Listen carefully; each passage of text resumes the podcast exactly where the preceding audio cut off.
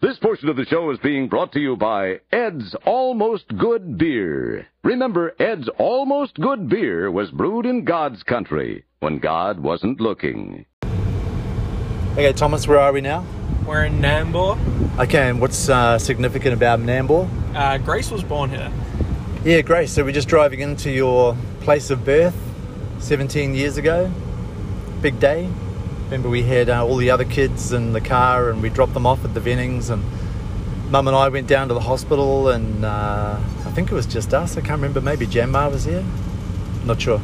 But uh, you didn't come as quick as anyone else. Just go straight ahead here, mate.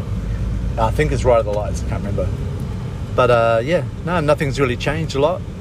Going past the laundry services and Dixon Insurance, it's all, it all looks much the same as I remember. You'd probably remember it less than me, but yeah, it's bringing back some memories. I remember after we picked you up, I think we picked up the kids and maybe went through Macca's drive-through, something something a little bit different, bit of a treat. So Thomas, this is your first drive. Tell me about the car. Oh, it's a really nice car. Good to drive. Can you give me your best uh, Jeremy? Uh, hey, where we going? You said right at the lights. Oh, sorry, man, I wasn't watching. uh, where are we? Left. Yeah, let's have a look here. Yeah, go left here. Is this Matthew Street? I think so. Yeah, turn left here and then go after this left, go next right. Uh, to be fair, there's not a lot happening in Nambour. Nope. While we're here, give us your best um, Jeremy Clarkson impersonation and tell us about the car. Uh, What don't are your know enough impressions about so the far? car yet. First impressions? It's nice to drive. The clutch is a bit short. Uh, yeah. It's, a, Steering? Steering? it's quite good on steering. Yeah. The clutch is a bit weird.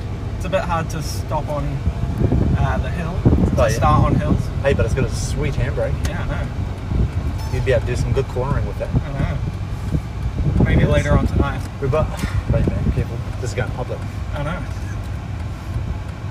We're just actually behind a little micro. How have you found driving the micro back in Cairns?